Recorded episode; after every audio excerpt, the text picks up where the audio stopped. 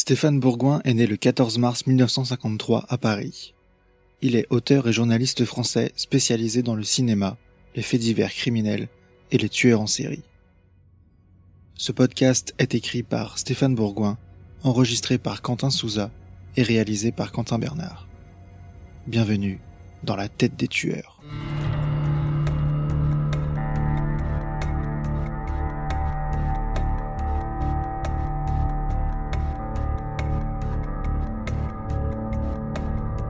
Attention, certains termes de cet épisode pourraient heurter la sensibilité des plus jeunes. Jamais je changerai, même si les portes du paradis s'ouvrent en grand devant moi et qu'on m'offre un million de dollars. Je n'ai aucune envie de faire le bien ou d'être bon. Ces phrases résument à merveille l'existence de Karl Brandsram, l'un des plus terrifiants serial killers de tous les temps, et l'un des plus méconnus même si James Woods l'incarne au cinéma dans Killer, Journal d'un assassin, un film de 1996 de Tim Metcalf, sans oublier le docu-drama de John Borowski, Karl Panzram, The Spirit of Hatred and Vengeance en 2011. Il est aussi l'un des premiers tueurs en série, après le docteur H. H. Holmes, avoir écrit son autobiographie dans le couloir de la mort de Leavenworth au Kansas entre 1928 et 1930.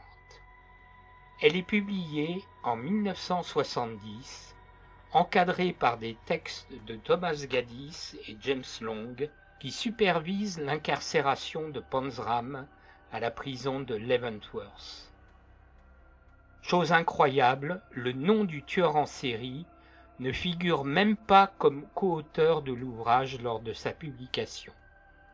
Voici comment le condamné, matricule 31614, se présente dans le prologue de ses mémoires. Ce que vous avez fait et que vous m'avez infligé, vous le faites aussi subir aux autres. Ce que je vous ai fait, d'autres le font aussi. C'est un cercle sans fin. J'ai agi comme on m'a appris à le faire.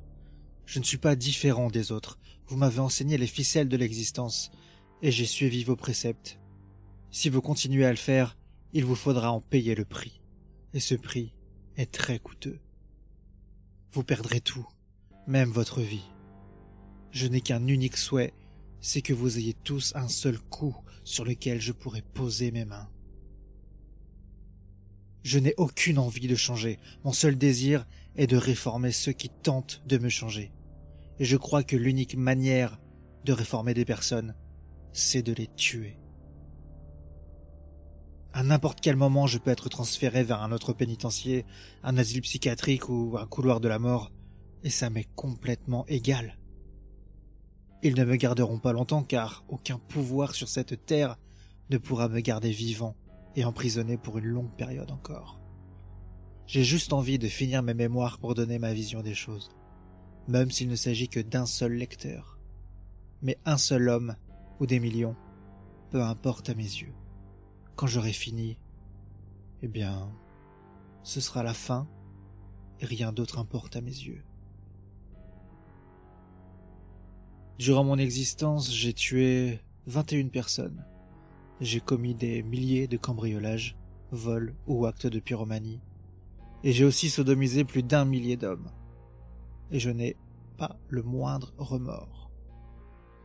Je n'ai pas de conscience et ça ne me trouble pas le moins du monde. Je ne crois pas en l'humanité, ni à Dieu ou au diable. Je hais viscéralement cette putain de race humaine, y compris moi-même. Si vous prenez la peine d'examiner en détail tous mes crimes, vous vous rendrez compte que j'ai toujours suivi un seul et unique précepte dans l'existence. De m'attaquer aux plus faibles, aux plus vulnérables, et à ceux qui n'étaient pas sur leur garde. C'est ce qu'on m'a appris. La puissance fait loi. Karl Panzram, matricule 316-14. Né au sein d'une famille de travailleurs, dur au mal, ignorants et pauvres d'origine allemande, qui vit dans une ferme du Minnesota, le père les abandonne alors que Karl est âgé de 7 ans. Quatre ans plus tard, et déjà doté d'une carrure impressionnante, il quitte ses proches pour se lancer dans l'aventure direction la Californie. Il vole un gâteau, quelques pommes et un pistolet pour monter à bord d'un train de marchandises.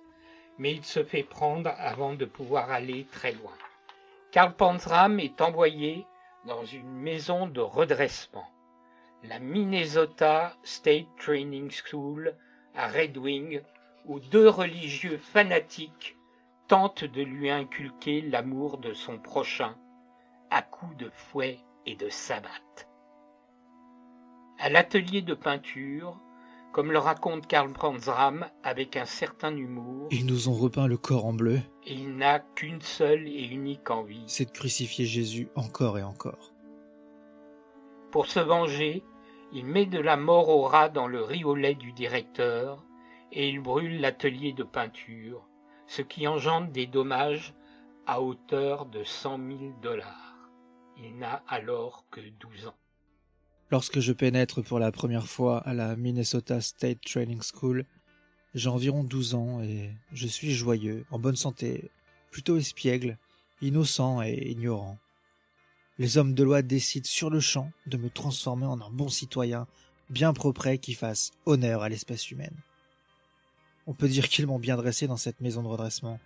Pendant ces deux années, on m'a inculqué deux types de sens moraux.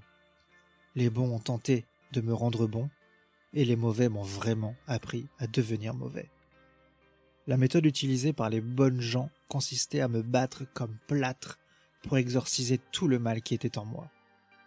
Ils ont fait de leur mieux, mais ce n'était pas suffisant pour accomplir leur but. Plus ils me frappaient et me fouettaient, et plus je les haïssais, eux et leur putain de religion. Pourtant, il y a plein de bonnes choses dans ce bas monde notamment le whisky et la sodomie. Mais ça dépend avec qui et comment on les utilise. Karl Ponsram s'engage dans l'US Army à l'âge de 16 ans après une nuit de libation. Mais encore une fois, il ne parvient pas à s'adapter à la discipline. Cela ne faisait qu'un mois ou deux que j'étais dans l'armée, quand j'ai été condamné à passer trois ans derrière les barreaux à la prison militaire de Fort Leavenworth, dans le Kansas. Celui qui a paraffé la sentence était le Secretary of War, Monsieur William Howard Taft. Treize ans plus tard, je me suis vengé en lui volant pour quarante mille dollars de bijoux et de bons du trésor à son domicile de New Haven, dans le Connecticut, pendant l'été 1920. À cette époque, j'avais 20 ans pour 1m82, 86 kg de méchanceté absolue. J'étais aussi costaud que deux ou trois hommes normaux. Il le fallait pour endurer le travail de forçat et les punitions infligées pendant ces trois ans. On m'a par exemple attaché à une boule de fer qui pesait 25 kilos pendant six mois. J'y étais enchaîné jour et nuit. Je dormais, je travaillais avec cette boule. La carrière où je bossais était à environ 5 kilomètres de la prison. Nous étions environ 300 forçats à nous y rendre encadrés par 40 gardiens. On y allait le matin pour rentrer le soir. Les autres prisonniers ne portaient rien. Moi j'avais la boule, le marteau de 9 kilos, une pioche, une barre de fer de 2 mètres de long, le tout dans une brouette. J'étais le dernier de la file. Ensuite, c'était huit heures et demie à casser du roc sous le chaud soleil du Kansas, avant de remballer le tout pour rentrer. Dîner avec de la morue puante, de la viande bouillie graisseuse, du riz moisi ou des haricots. Mais tout ce traitement avait aussi un avantage certain. Plus la bouffe était dégueu, la punition dure, et plus je devenais fort. J'avais abandonné mon habitude de me masturber car je ne pouvais plus y arriver après tout ce travail forcé et les punitions subies. J'ai été libéré en 1910 pour devenir l'incarnation du mal absolu. À cette époque, je ne me détestais pas encore. Je haïssais seulement tous les autres sans aucune exception. La nuit, à bord des trains de marchandises, j'étais toujours à la recherche d'une cible pour lui tirer dessus ou le planter. Je les examinais de haut en bas et chaque fois que j'en croisais un qui n'avait pas l'air trop rouillé, je lui ordonnais de lever les bras et de baisser son froc. Je suis devenu un immense expert en sodomie, bien plus qu'Oscar Wilde n'aurait pu l'imaginer. et j'enculais tellement que je n'avais même plus une seconde pour penser à Jésus et à tous ses saints, comme on me l'avait enseigné dans ces maisons de redressement. Je n'étais pas trop difficile, vieux ou jeune, grand ou petit, blanc ou noir, cela ne m'importait pas du tout, du moment que c'était des êtres humains. En 1920, après un, vol de bijoux, j'ai gagné 3000 dollars et j'en ai profité pour acheter un voilier, l'Akista.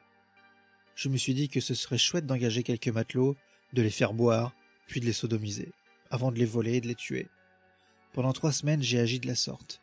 Dès qu'ils étaient ivres morts, je leur faisais sauter le caisson avec mon colt calibre 45. Ensuite, j'attachais une corde avec une pierre à leur corps pour les balancer par-dessus bord, à City Island, près du port de New York. Il y en a dix qui sont toujours là, au fond de l'océan. Karl Panzram continue son existence faite d'errance, de viols, d'assassinats, de vols à Philadelphie, Baltimore, la Nouvelle-Orléans, Jacksonville, New Haven, Providence, puis New York, avant de purger six ans de prison à Sing Sing et à Dannemora. À Dannemora, la surpopulation carcérale est énorme. En 1927, il y a 1534 détenus pour 1160 places. On y envoie tous ceux qui ont été condamnés à quatre reprises, et la loi en vigueur font qu'ils écopent d'une réelle perpétuité, même s'ils ont, par exemple, été pris à voler quatre fois une pomme. Comme le dit Karl Panzram, mon esprit est complètement focalisé à l'idée d'emmerder et de punir mes adversaires, et tout le monde est mon ennemi. Voilà mon état d'esprit à ma libération au bout de ces cinq années. Mon but est de voler, violer et tuer le plus de personnes possible, et vraiment tout le monde. Quand ils m'ont libéré en juin 1928, ils m'ont dit que j'étais aussi pur qu'une fleur de lys, vierge de tout péché, et que je pouvais m'en aller de par ce monde pour faire le bien. Dix-huit jours plus tard, j'avais déjà commis six à huit cambriolages, un meurtre deux jours après à Baltimore, et douze jours plus tard encore, un cambriolage à Washington DC. Le jour suivant, deux nouveaux vols à Baltimore. À présent, j'ai 36 ans et je suis un criminel depuis toujours. Je possède 11 condamnations à mon casier judiciaire. J'ai passé 20 années de mon existence dans des prisons, des pénitenciers et des maisons de redressement. Je sais pourquoi je suis un criminel. D'autres peuvent avoir d'autres théories à mon égard, mais moi, je n'en ai aucune à ce sujet. Je connais les faits. Si jamais quelqu'un peut être qualifié de criminel, c'est bien moi.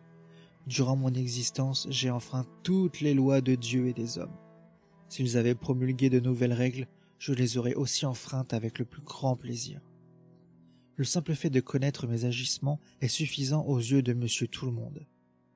Une infime minorité envisage même de savoir pourquoi je suis devenu ainsi et pourquoi j'agis de telle manière. Ils estiment qu'il faut m'arrêter, me juger, me condamner, m'envoyer en tôle pendant quelques années pour m'y rendre la vie la plus misérable possible, avant de me relâcher. Voilà le système mis en pratique dans ce pays de nos jours. Les conséquences, c'est que le crime progresse de plus en plus comme tout le monde peut le constater. Moi, j'ai rien à gagner en écrivant ce texte. Mon existence et ma liberté sont confisquées et pour toujours je ne vais en rien profiter de ce que je couche ici, sur le papier. Mon seul motif est de m'exprimer et de partager mes croyances, mon point de vue. Pour diminuer la criminalité, il faut totalement changer le système. Il y a aussi la nécessité de remplacer le système éducatif. Il faut dissocier les écoles et les prisons de toute politique. Chaque enfant a des tendances criminelles, d'où la nécessité de corriger ses traits et de leur apprendre comment se comporter dans l'existence, lorsqu'ils sont encore jeunes et que leur esprit se forme. De cette manière, vous mettez un point d'arrêt au crime et à sa source avant qu'il ne germe. Si vous estimez que l'on peut stopper la délinquance en nous arrêtant, en nous enfermant, en nous punissant par un traitement brutal, en nous pendant haut et court, ou en nous électrocutant, en nous stérilisant, ou en nous castrant, vous êtes des imbéciles à penser ainsi. Cela ne fait qu'empirer la situation. Je suis venu au monde comme un être humain normal, mes parents étaient des ignares qui n'ont pas su m'élever et me guider. Du coup, j'ai emprunté un mauvais chemin, petit à petit et de pire en pire. On m'a envoyé dans une maison de redressement à l'âge de 11 ans. Depuis ce jour, je n'ai fait que vivre parmi les désaxés et les criminels les plus endurcis. Tous mes associés, tout mon environnement, l'atmosphère de tricherie, de tromperie, de brutalité, d'hypocrisie, de dégénérescence, de tout ce qui est mauvais et où rien n'est bon, ont forgé ma personnalité. Il n'est pas naturel que je puisse avoir absorbé ces choses pour devenir ce que je suis aujourd'hui. Un dégénéré prêt à la moindre traîtrise, brutal, dénué du moindre sentiment décent, un sauvage sous forme humaine, sans conscience, moralité, empathie, principe ou pitié. Pourquoi suis-je ainsi? Je vais vous dire pourquoi. Ce n'est pas moi qui ai décidé d'emprunter cette voie. D'autres m'ont forgé. Le 20 juin 1929, Panzram tue un employé de la prison où il est incarcéré, crime pour lequel il écope de la peine de mort. Des activistes qui prêchent pour l'abolition des exécutions capitales veulent commuer sa sentence en réclusion criminelle à perpétuité, contre l'avis du condamné qui leur écrit, ainsi qu'au président des États-Unis. Voici ce courrier en date du 23 mai 1930. Moi, sous-signé Karl Panzram, numéro 316-14 du pénitencier fédéral de Leavenworth, dans le Kansas, vous envoie ce témoignage de ma propre volonté, sans avoir été conseillé ou influencé par quiconque d'autre. En 1928, j'ai été jugé à Washington, D.C. pour des vols et des cambriolages. Bien que coupable de ces délits, j'ai plaidé non coupable lors de mon procès. Les jurés ont prononcé un verdict de culpabilité et le juge m'a condamné à 25 années de prison. Le 1er février 1929, j'ai commencé à purger ma peine au pénitencier fédéral de Leavenworth dans le Kansas. Le 20 juin 1929, j'ai tué un homme, un employé civil de la prison du nom de Warnke. Au même moment, j'ai essayé d'assassiner une douzaine d'autres personnes, des gardiens et des détenus. L'unique raison pour laquelle je n'y suis pas parvenu, c'est parce que je ne suis pas arrivé à les rattraper. J'ai été jugé pour ce crime par la cour de Topeka les 15 et 16 avril sous la présidence du juge Hopkins. J'ai plaidé non coupable. Le procès a été équitable et mes droits constitutionnels ont été respectés. Le jury m'a déclaré coupable et le juge m'a condamné à être pendu jusqu'à ce que mort s'en suive. Cette sentence doit être exécutée le 5 septembre 1930 entre 6 et 9 heures du matin dans l'enceinte du US Penitentiary à Leavenworth dans le Kansas. Je suis tout à fait satisfait de ce verdict et de la sentence qui a été prononcée, sans aucune interférence de la part de quiconque. Je ne veux pas du tout d'un autre procès et je ne souhaite pas que cette sentence soit changée. Si on m'accorde un nouveau procès ou si cette peine est commue en emprisonnement à perpétuité, soit dans un pénitencier ou dans un hôpital psychiatrique, cela ira à l'encontre de ma propre volonté. À présent, j'en viens à la raison pour laquelle je vous écris ce courrier. On m'a informé que votre organisation, ou du moins, ou du moins certains de ses membres, ont fait une tentative pour commuer ma sentence en emprisonnement à vie, qu'il s'agisse d'une prison ou d'un établissement psychiatrique. Ceci est fait à l'encontre de mon consentement et tout à fait contre ma volonté. Je ne vous accorderai jamais la permission d'agir ainsi en mon nom. Pour votre gouverne, je vais vous donner des informations que vous ignorez à mon sujet. Je crois que les raisons qui vous animent pour cette commutation de peine de mort, en ce qui me concerne, est que vous considérez que celle-ci n'est pas une forme humaine de justice. Vous êtes sincère dans vos croyances qu'il s'agit d'une forme de punition inhumaine et barbare. Une autre raison est que vous estimez de manière erronée que je suis fou et donc non responsable de mes actes. Maintenant, je vais essayer de vous démontrer que cette peine de mort est absolument justifiée et qu'elle sera exécutée de façon humaine tout en tentant de vous prouver que je suis en pleine et entière possession de mes facultés. Que j'ai toujours été et que je suis toujours saint d'esprit et donc pleinement responsable de mes actes pour tout ce que j'ai pu commettre comme acte délictueux. D'abord, je vais tenter de vous convaincre que je suis tout à fait sain d'esprit. Le fait même que je puisse vous écrire de manière cohérente en est déjà une preuve. Je suis âgé de 38 ans, un homme à la stature impressionnante et puissante, aussi bien physiquement que mentalement. Mes capacités physiques ne sont pas aussi affûtées que par le passé, mais mes facultés mentales sont intactes. Je n'ai jamais utilisé une quelconque drogue de toute mon existence. J'ai toujours bu de façon modérée, pratiquement un abstinent.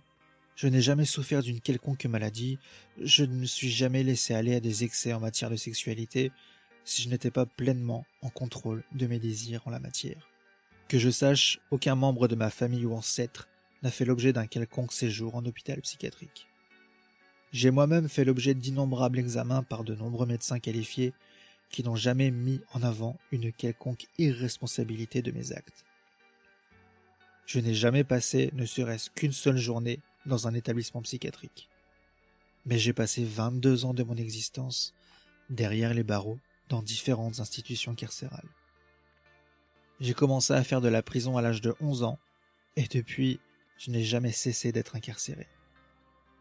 Pendant ce temps, j'ai fréquenté toutes sortes d'institutions carcérales, ici et dans d'autres pays. Je me considère donc comme un expert en la matière pour connaître au mieux les conditions des prisonniers, des prisons, des policiers, des cours de justice, des gardiens, de l'administration pénitentiaire et des pratiques que l'on y observe, aussi bien chez nous que dans d'autres contrées. Sachant que je n'ai au mieux qu'une chance sur mille de pouvoir regagner ma liberté et que, comme tout autre être humain, je dois bien mourir un jour, j'ai délibérément et en toute intentionnalité fait mon choix. J'ai choisi de mourir ici et maintenant, par la pendaison jusqu'à ce que mort s'en suive. Je préfère passer l'arme à gauche de cette manière, ici je possède une âme, et que celle-ci pourrisse en enfer pendant un million d'années, je préfère cette mort qu'au pourrissement à petit feu derrière les barreaux ou dans une cellule capitonnée d'un établissement psychiatrique. Je voudrais maintenant savoir si ce que je vous dis n'est pas sensé et logique. Je vais maintenant vous donner la seconde raison de la nécessité à la poursuite de cette sentence. Je ne crois pas qu'être pendu soit une punition barbare et inhumaine, je l'envisage comme un réel plaisir et un immense soulagement pour ce qui me concerne. Je ne me sens pas mal ou malheureux d'aucune façon. Depuis que l'on m'a condamné, je me sens très bien. Lorsque le jour viendra, je vais, je vais danser de joie hors de mon donjon et me, et me précipiter un sourire aux lèvres et rempli de bonheur en direction de la potence. Une autre raison est que je, crois en la justice, et c'est la première fois de toute mon existence où la loi me rend enfin justice. Vous ne me connaissez pas, pas plus que mes volontés, et vous décidez sans me consulter d'aucune façon. Vous commencez à tenter de révoquer ce jugement d'une cour de justice légale et de la sentence qui a été prononcée à mon encontre. Avant d'achever ce courrier, je souhaite y ajouter autre chose. Laissez le remerciement que vous pourriez obtenir de ma part et le souhait que vous n'ayez tous qu'un seul coup, que je puisse le serrer jusqu'à ce que mort s'en suive. J'abrégerai ainsi vos souffrances, tout comme je l'ai fait pour beaucoup d'autres personnes. Je n'ai pas le moindre désir de me réformer. Mon seul désir est de réformer les personnes qui tentent de me réformer, et pour moi l'unique manière d'y parvenir est de les tuer. Ma devise est vole-les tous, viole-les tous, et tue-les tous. Je suis très cordialement vôtre, Karl Panzram. Voici comment le détenu clôt son autobiographie. Je m'attends à quitter ce monde comme j'y ai vécu. J'espère être un rebelle jusqu'à mes ultimes instants sur cette terre. Avec mon dernier souffle, je veux maudire le monde et l'humanité dans son entier. Je désire cracher dans l'œil du directeur si la corde au cou sur le JBM le permet. J'ai toujours voulu cracher dans l'œil d'un flic, d'un prédicateur ou d'un prêtre. Ce sera une manière pour moi de le remercier. Je ne sais pas ce que je haïs le plus, un flic ou un curton. Je pense que c'est les grenouilles de bénitier qui remportent le premier prix. Durant mon existence, je n'ai rencontré qu'un seul prêtre que je puisse dire que je respecte, mais pour les poulets, ce n'est pas pareil. J'en ai croisé plusieurs que je respecte toujours à ce jour. Vous êtes l'un d'entre eux. Je ne les ai jamais aimés, mais je les ai respectés lorsqu'ils le méritaient. Et c'est le cas pour certains. Pas beaucoup, mais ils existent. Pendant qu'il est incarcéré dans le couloir de la mort, Un autre détenu, Robert Stroud, relate ses années d'emprisonnement dans un ouvrage adapté au cinéma par le cinéaste Frankenheimer, Le prisonnier d'Alcatraz. Il évoque cette ultime nuit de Panzram dans l'un de ses livres. Tout au long de cette nuit, il déambule dans sa cellule en chantant à tue-tête une petite chanson pornographique qu'il a lui-même composée. Elle exprime par des termes assez crus les désirs les plus profonds ancrés dans son corps. Le refrain en est Oh, comme j'aime mon trou de balle.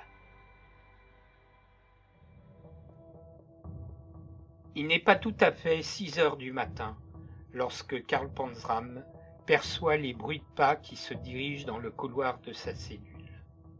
Le directeur White fait son apparition à la tête d'une délégation d'une vingtaine de personnes.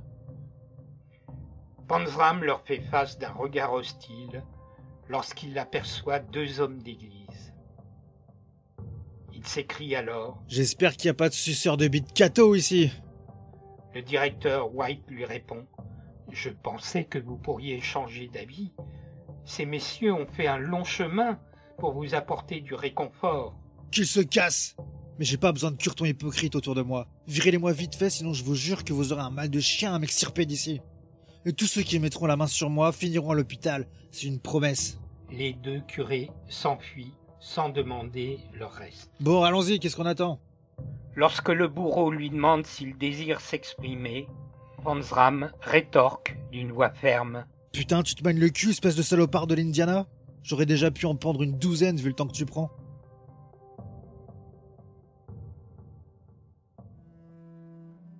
La cour intérieure est plongée dans une sorte de brume, tandis que de la rosée perle sur les bois de justice.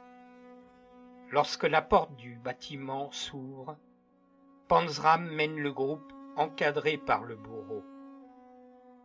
Il se précipite presque au pas de course, les yeux fixés sur la corde. L'exécution ne prend que quelques secondes. Il est déclaré officiellement décédé à 6h18 du matin, en ce 5 septembre 1930. Veuillez noter que mon ouvrage sur Karl Panzram, qui s'intitule La bête inhumaine, est paru il y a peu aux éditions AZ et que j'y publie quasiment dans son intégralité son autobiographie qui est encore plus violente et que certains des termes et des extraits que j'ai pu vous poster dans ce podcast.